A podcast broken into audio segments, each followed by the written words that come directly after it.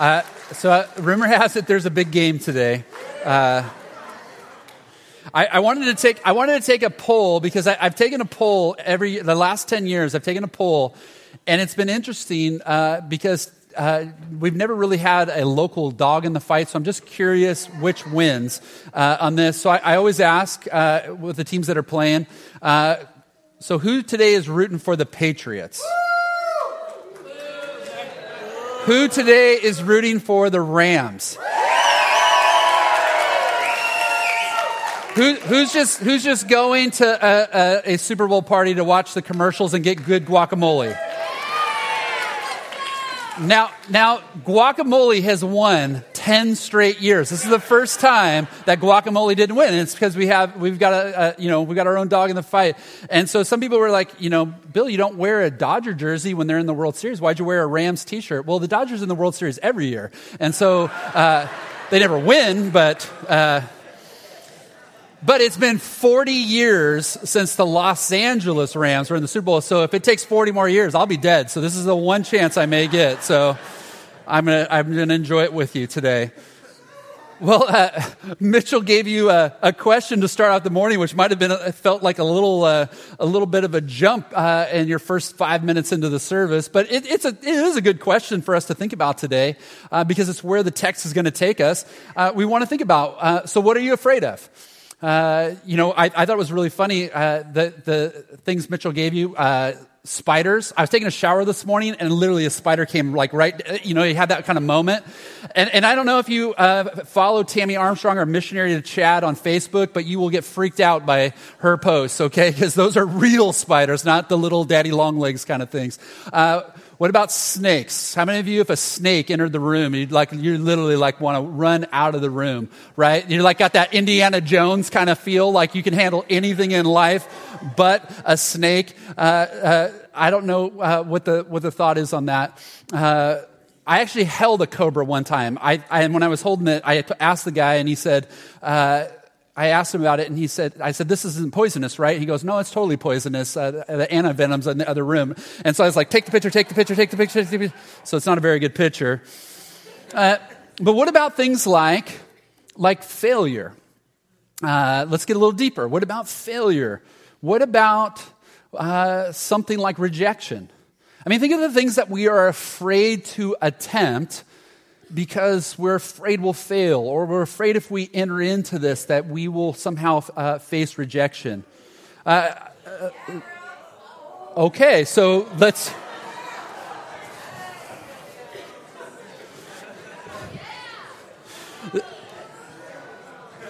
All right, so just to freak you out just a little bit more. So this is a, this no, not a, this is taking every ounce of strength in me right now. So this is a python from Asia. Now, I just was reading this while we are going through the, the polar vortex here in Australia. It is so hot that pythons are showing up in people's toilets and showers. So I want you to imagine this face next time you sit down on the toilet. Okay. Oh my God. That took. Ugh. Man. Yeah, having the, having the owners of prehistoric pets in your church is sometimes not a great thing. So there's things like, there's the, there's the kind of the things we kind of laugh about being afraid of, but we also realize there are deep things that, that create fear in us. Uh, uh, things like loneliness. Or parents, how many of you are afraid you're going to screw up your kids? I mean, the, the, fear is real. That's why a lot of you signed up for the spiritual parenting class, right? Like, man, give me something because uh, they need it and I need it. Uh, but fear, fear is a powerful force in our lives. It is a powerful force in our lives. It paralyzes us. It, it, it, it can cause us to navigate away from the good, right, and true decisions that we should make. And so fear is a very real thing. In fact, fear is often the enemy of faith, as we see in Scripture. Fear is often the enemy of faith. And one of the most common commands that you will see in the Bible is do not be afraid. And so you'll see this command given to leaders like Joshua or Timothy. You will, you will hear the prophet Isaiah multiple times reminding the people of Israel, do not be afraid because God says he is with you.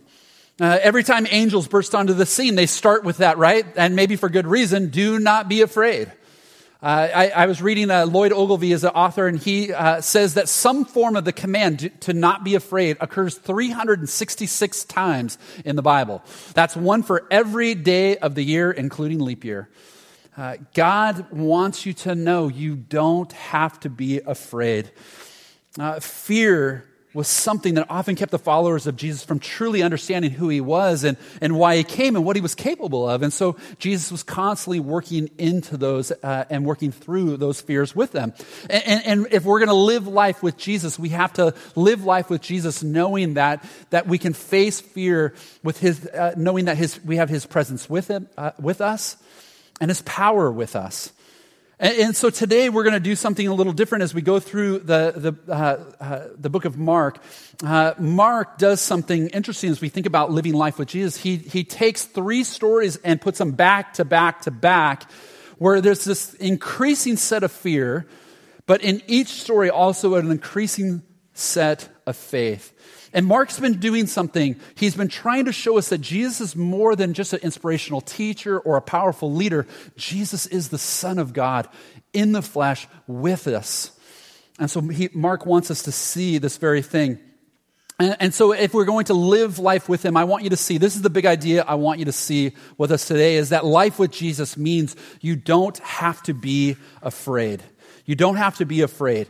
Now, it doesn't mean you're not going to feel afraid at times that things aren't going to create a sense of fear in us. But we don't have to remain in that fear. We don't have to stay in that fear. We don't have to live in that fear. And you're going to see Jesus each time in each story try to invite the people out of that place of fear into a place of faith.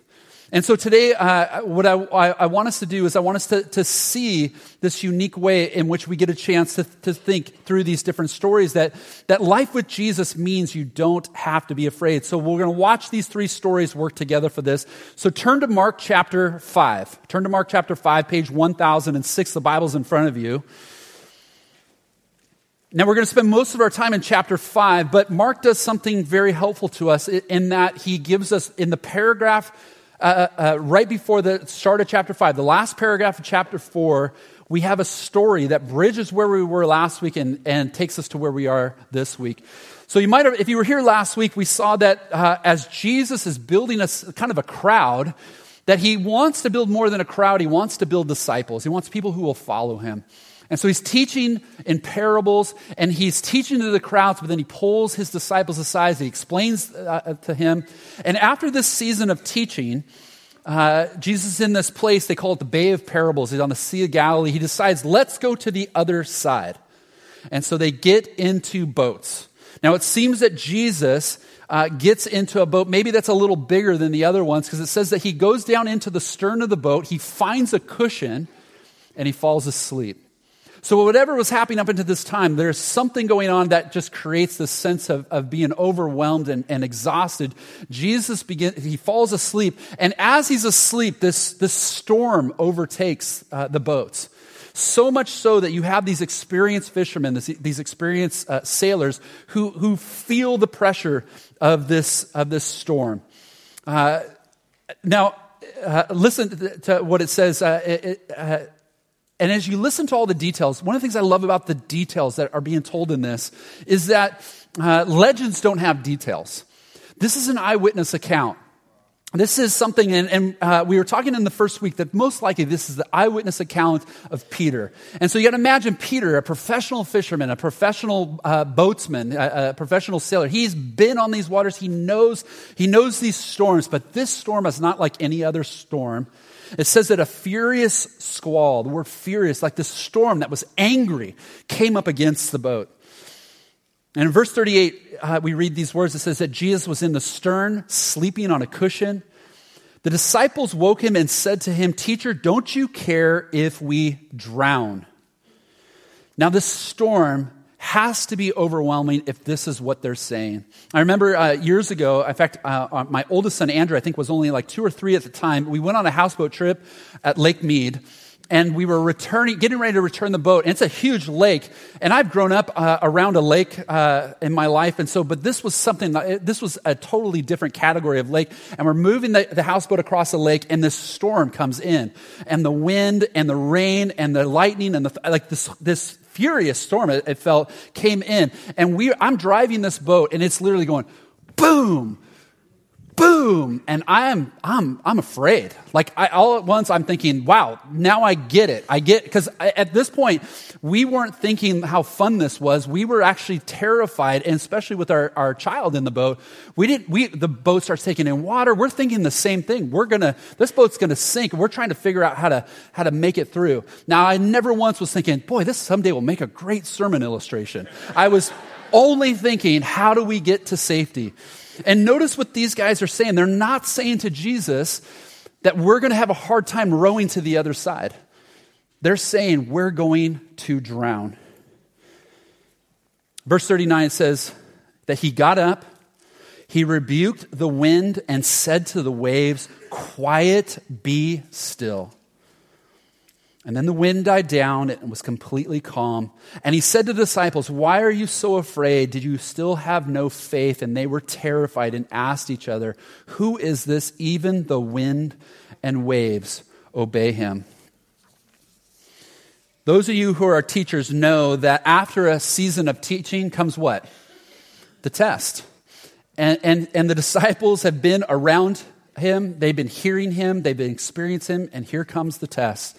And it's quite obvious that they are struggling. They are failing this test in this. They have forgotten who it was that was with them. They didn't remember his plan. His plan was, remember, we're going, let's go to the other side, not let's go to the bottom of the lake. Uh, he has a plan. He had a, he was determined. They forgot who was with them in the midst of this. And in the most dramatic way possible, they get a chance to experience something that Jesus has authority over everything in the physical world. Jesus has authority over the wind, over the waves. Jesus has authority over the physical world. It says that he rebuked the wind, that he hushed the storm. To, to rebuke is to express this strong disappointment. It, it, you almost get the sense as the creator He's speaking against the wind with disapproval. He's, he's hushing the storm, the wind and the waves, like, like you would hush a, a toddler who's having a tantrum. And he's taking control over the whole situation. And you see that the fear turns, to, uh, it says that they're afraid. We see they're, they're afraid. Then it says that they're terrified. It's actually a different kind of fear that's going on. That the end, when they see this, uh, what it's describing was there was a sense of awe in them. They were overtaken by what they were seeing because who in the world obeys? Uh, the, the, the wind and the, the waves obey. Who is this? They're thinking to themselves that even the wind and the waves obey him. And they're overtaken by this, this moment. Maybe you are, are facing something right now. What, what, what storm are you in right now? What storm are you facing? Now, maybe a story like this is really helpful because maybe you've been thinking it seems like Jesus must have bigger storms to take care of. Or, or you're, you're, you appreciate this story because it feels like to you that Jesus is asleep during the storm. And I want to remind you beyond seeing the storm, be reminded of who is with you. That Jesus is in your midst and nothing in this physical world uh, doesn't submit to him. And when he turns to the disciples, he asks them, Why are you so afraid? Do you still have no faith?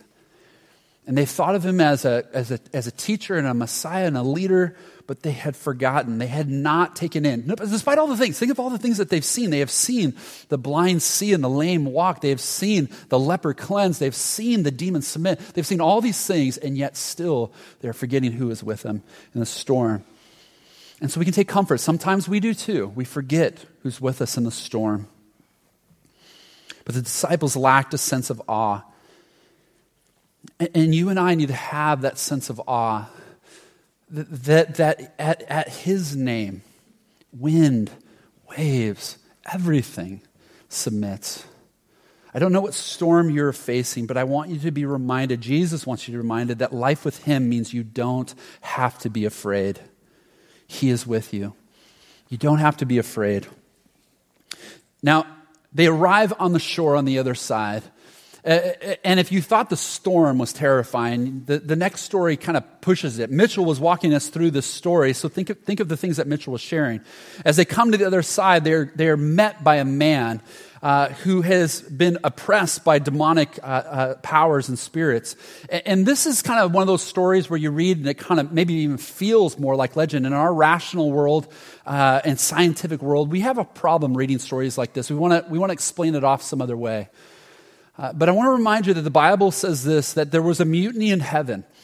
And, and this once magnificent angel rebelled against heaven. And as a result, uh, the one that was magnificent became the accuser of the brethren, and we, we call him Satan.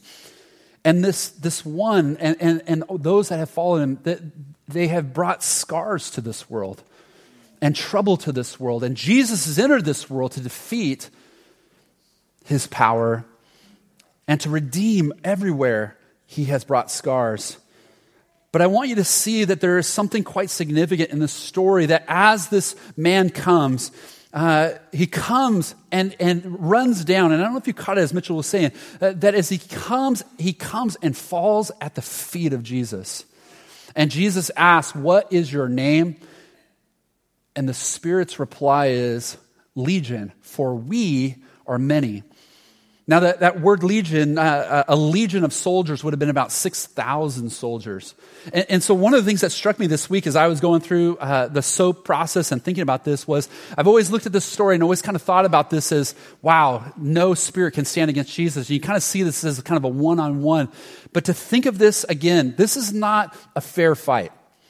This is, this is Chuck Norris territory, right? This is one versus 6,000. And it is not even a fight. 6,000 demons submit to his name and beg for mercy. And Jesus, at their request, sends them out into these pigs. These pigs run down the, the cliff, they run into the water, they're drowned, and the people that are watching this all take place, they're terrified. They run into the town and they tell everyone. And the people come back, and, and they are confused with everything that is happening. Verse 14 of chapter 5, pick up with me here. It says that those tending the pigs ran off and reported in the town and countryside, and the people went out to see what had happened. And when they came to Jesus, they saw the man who had been possessed by the legion of demons sitting there, dressed and in his right mind, and they were afraid. Those who had seen, seen it told the people what had happened to the demon possessed man. They told about the pigs as well. And then the people began to plead with Jesus to leave their region.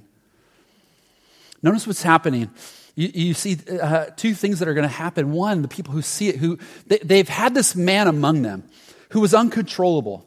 They tried to chain him, they couldn't. So imagine this man. This is like a this is like a scary movie uh, uh, living in your life. here's this man living in, among the tombs who's uncontrollable, they have no power over. And when they see what has happened to him, they don't know how to explain it. They don't know how to control it. And so they ask Jesus, you, I don't know how you did this, but you have to go. You have to leave. But the man who was rescued, he asked Jesus if he can go with him wherever he goes. It says, as Jesus was getting into the boat, the man who had been demon possessed began to go with him. And Jesus did not let him, but said, Go home to your own people and tell them how much the Lord has done for you and how he has had mercy on you. And so the man went away and began to tell in the Decapolis how much Jesus had done for him, and all the people were amazed.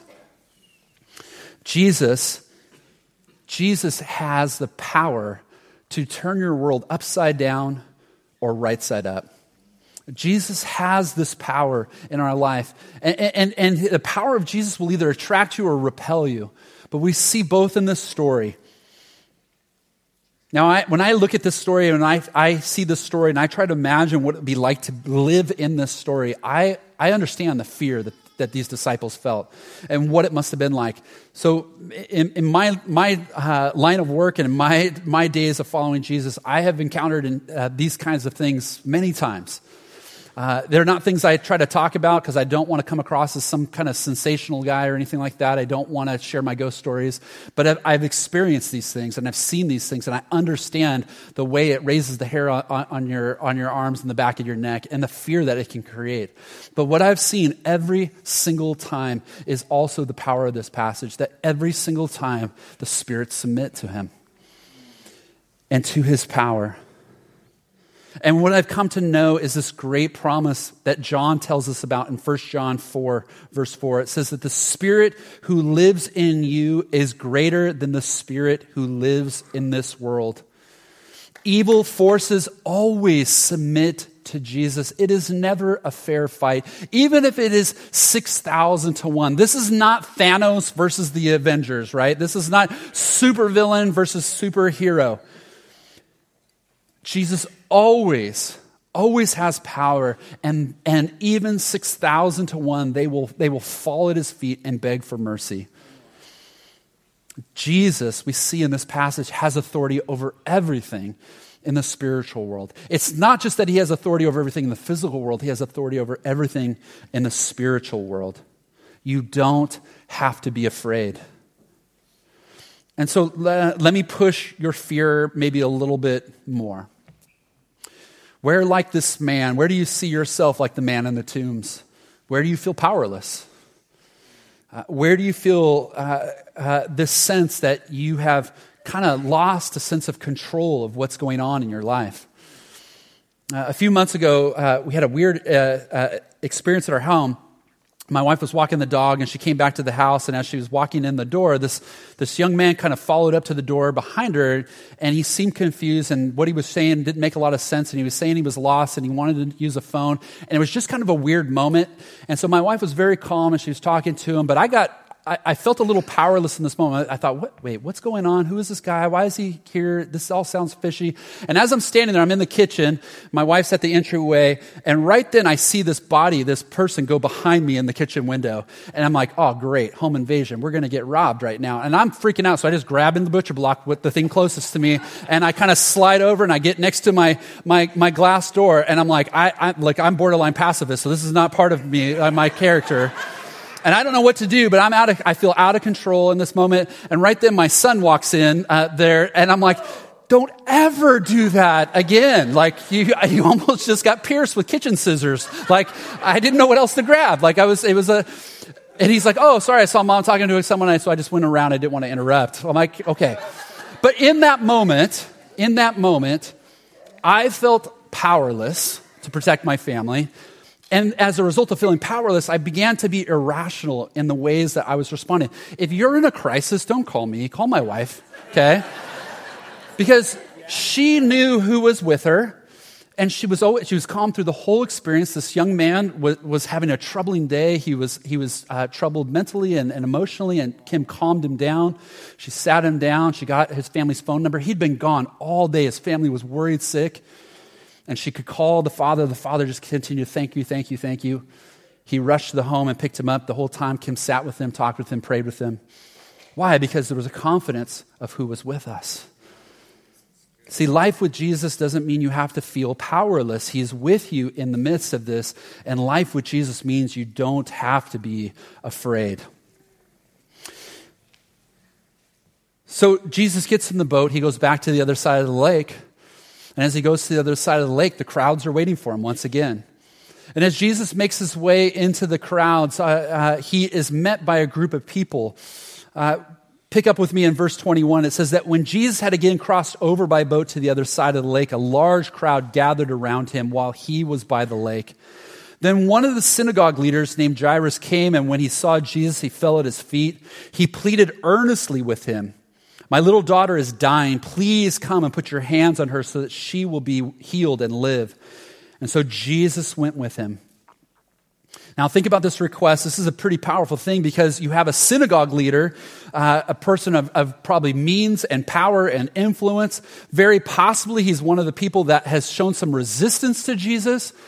But isn't sometimes the thing that we fear the most, that the, we want to help someone and we, we don't have the ability to do it? And we, our fear is based on wanting to take care of someone else. And what you see in this man is this fear that brings him. He doesn't know what to do to take care of his daughter. His means, his power, his influence can't rescue his daughter. And so he lays all that aside and whatever resistance to Jesus, and he comes in the midst of this crowd and he humbles himself. He falls at Jesus' feet and he begs him, please Perhaps he had seen the miracles, perhaps he had heard about the miracles, but he didn't care what anyone thought of him at that moment. He only wanted what was best for his daughter, and he falls at his feet. And I love the tenderness of Jesus in this moment. That even if this man was a part of the resistance, Jesus doesn't hold it against him. It says that he agrees and he, he begins to go with him. Now, it seems that there's this great sense of urgency that something, they, they, they've got to move. And so you got to think about this. They're moving in the midst of this crowd. And as they're moving through the midst of this crowd, the disciples are trying to do their best secret service and, and clear the way. And everyone's pressing in on Jesus. And one woman in the midst of this crowd, she's been bleeding for a long time. She has this kind of condition where she loses blood. And so you got to think about this. If you're, from a physical standpoint, if, she, if her body is losing blood, she's losing life. She's out of energy. She's out of strength. She's pale and weak. But the scriptures also say that she has been spending all her resources to find something and nothing is work. She's out of resources, she's out of options, she's out of luck, she's desperate. And, and the physical condition is met with a, a, a, social and, a, and an emotional and a spiritual pain as well because, because of this condition, she is considered unclean and she cannot be around the community. She cannot be a part of a faith community. And so she is secretly making her way in. She doesn't want anyone to recognize her. But her thought, she has this kind of superstitious thought if I just reach out and touch his garment, maybe, maybe I can be healed. And so she, she uh, uh, pushes her way through. She reaches out, she touches his garment, and immediately there's a sense of power working through her body. And she knows it, and Jesus knows it. And Jesus, as he's moving away through the crowd, he stops. And he says, Stop. Who touched me? And the disciples' answer is, Yes. Everyone. Everyone just touched you. You're in a crowd of people. We, eh, everyone and no one touched you. Eh, how can you ask such a question? And he says, No, someone touched me and power went out through me.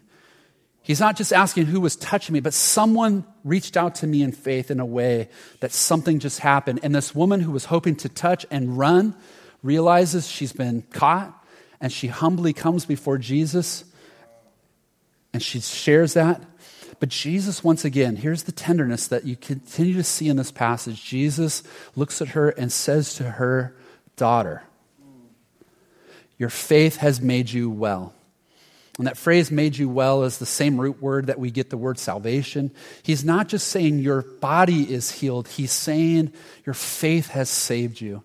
And Jesus is giving her not just the, the physical blessing of what she was looking for, but he's saying to her, daughter, there's a relationship that has begun with you today that will last forever. You ha- your faith has saved you.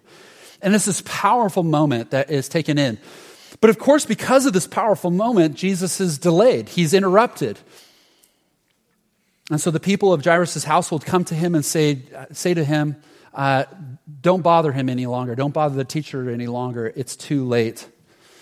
Uh, join with me. Uh, uh, verse 35, it says, While Jesus was still speaking, some came from the house of Jairus, the synagogue leader. Your daughter is dead, they said. Why bother, notice the key word, the teacher anymore? And overhearing what they said, Jesus told them, Do, uh, Don't be afraid, just believe. And you hear him? Don't be afraid. I know it sounds like I'm too late, but don't be afraid. Now, the people of the house, you can see the, the picture of who they think they're dealing with. Don't bother this teacher any longer. What can the teacher do? Maybe he can give us some wise words on how to deal with grief or, or how to mourn. But the, the, the highest that they can see him as a teacher. And so Jesus comes with them to the home. And as he comes to the home, uh, uh, people have already begun to mourn her. Uh, in fact, you would have in that, that time, people would come. They were actually like hired people that would come and they'd stand outside the house and they would mourn. And that was their business. And, and again, this kind of uh, idea to Jesus of, you know, it's too late. And Jesus says, She's not dead, she's only sleeping. And you can see kind of this, this pushback that happens in the story that uh, these people who are professionals when dealing with death say to the author of life, What do you know about death? And what do you know about life? And Jesus takes the mom and dad, and he takes three that he's training Peter, James, and John. They're going to play significant roles in the start of the church, and he wants to give them a special experience. And so he takes just those up into the room. And once again, the gentleness and power of Jesus comes together in a way that is just unexplainable. Jesus reaches out to the girl, takes her by the hand, and he says to her, Little girl, get up.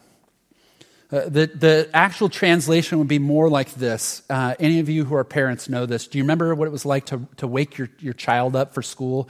And, and you, you came in, you, no, not smacking them like that. Uh, you come in and you, you, you kind of gently rub their head, and what do you say? Sweetheart, it's time to get up.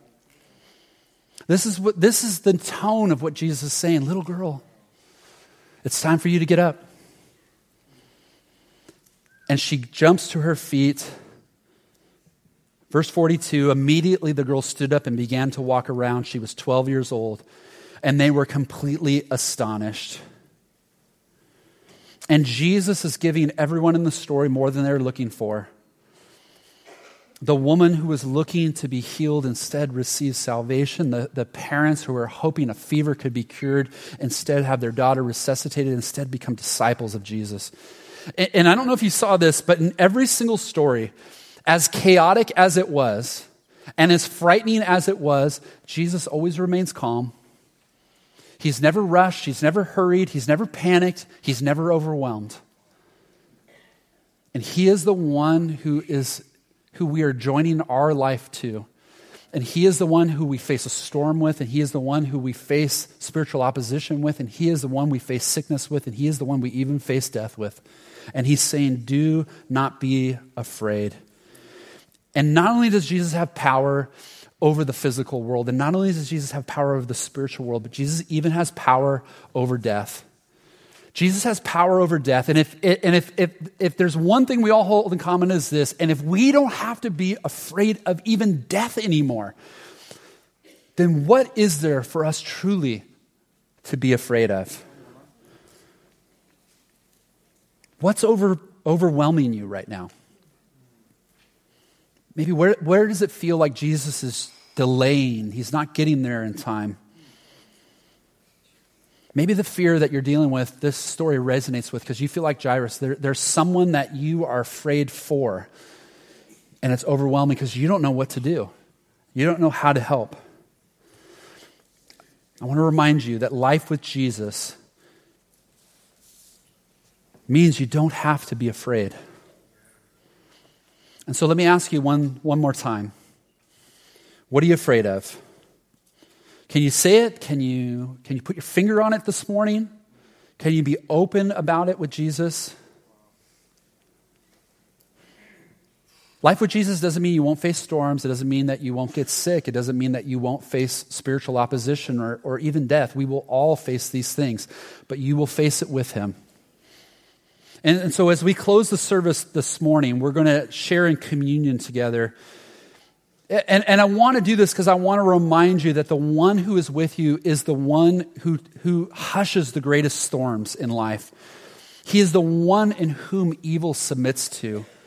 He is the one who even death can't defeat. He is the Son of God, and He is with you, and He calls to each one of you follow me, live life with me and you won't have to be afraid. And so I don't want you only to see this morning his awesome power, but I want to remind you of his awesome love. Mark 14 reminds us of this moment that Jesus, on the last night of his life, as he was sharing a meal with his disciples, it says that while they were eating, Jesus took bread, and when he had given thanks, he broke it and gave it to the disciples, saying, Take it, this is my body. And then he took a cup, and when he had given thanks, he gave it to them and they all drank from it. This is my blood of the covenant, which is poured out for many. He said to them, Truly I tell you, I will not drink again from the fruit of the vine until that day when I drink it new in the kingdom of God. And so Jesus says in a moment like this that when this bread comes and when this cup comes, remember me. And remember this that there is a day coming when, when every storm will be hushed, when, when every sickness will be cured, when all of evil will be defeated, and even death will have had its final day. Do you know him? Are you experiencing this life with him as you were created for? If not, why not today? Why not today join us in following him? This is who we are. We are becoming authentic followers of Jesus Christ who love God, one another, and the world. This is who we are. And this morning, I want to invite any of you who have not made that decision to, to decide that with us this morning. If that's where your heart is, then I want you in, in, in your heart to be able to say to Jesus today, I'm in. You have my heart. You have my life. I can't do anything about my sin. I can't defeat death. Only you can offer me life, abundant now, eternal forever. To this morning, give your life to Him. And I want you to join us because when we join together, just as millions of Christians around the world have, have joined together today, we eat this bread and we drink this cup to remember Him until He comes again. Let's pray. Lord Jesus, we, we come to this moment to remember you, uh, the power of your life given for ours that breaks the, the power of sin and death and hell for us, that offers us the gift of eternal life, abundant life with you now and forever. And so we receive these elements as a chance to experience your presence with us, to remember your sacrifice for us and to build our faith to live this life with you. And so, as we take these elements, Lord, as we take this bread and this cup, your body, your blood, uh, may every fear we have shrink in the presence of, of you being with us. Wherever we're afraid, Lord, help us admit that to you, surrender that to you, and allow you to begin a work uh, that replaces that fear with faith. We pray this in your name, Jesus. Amen.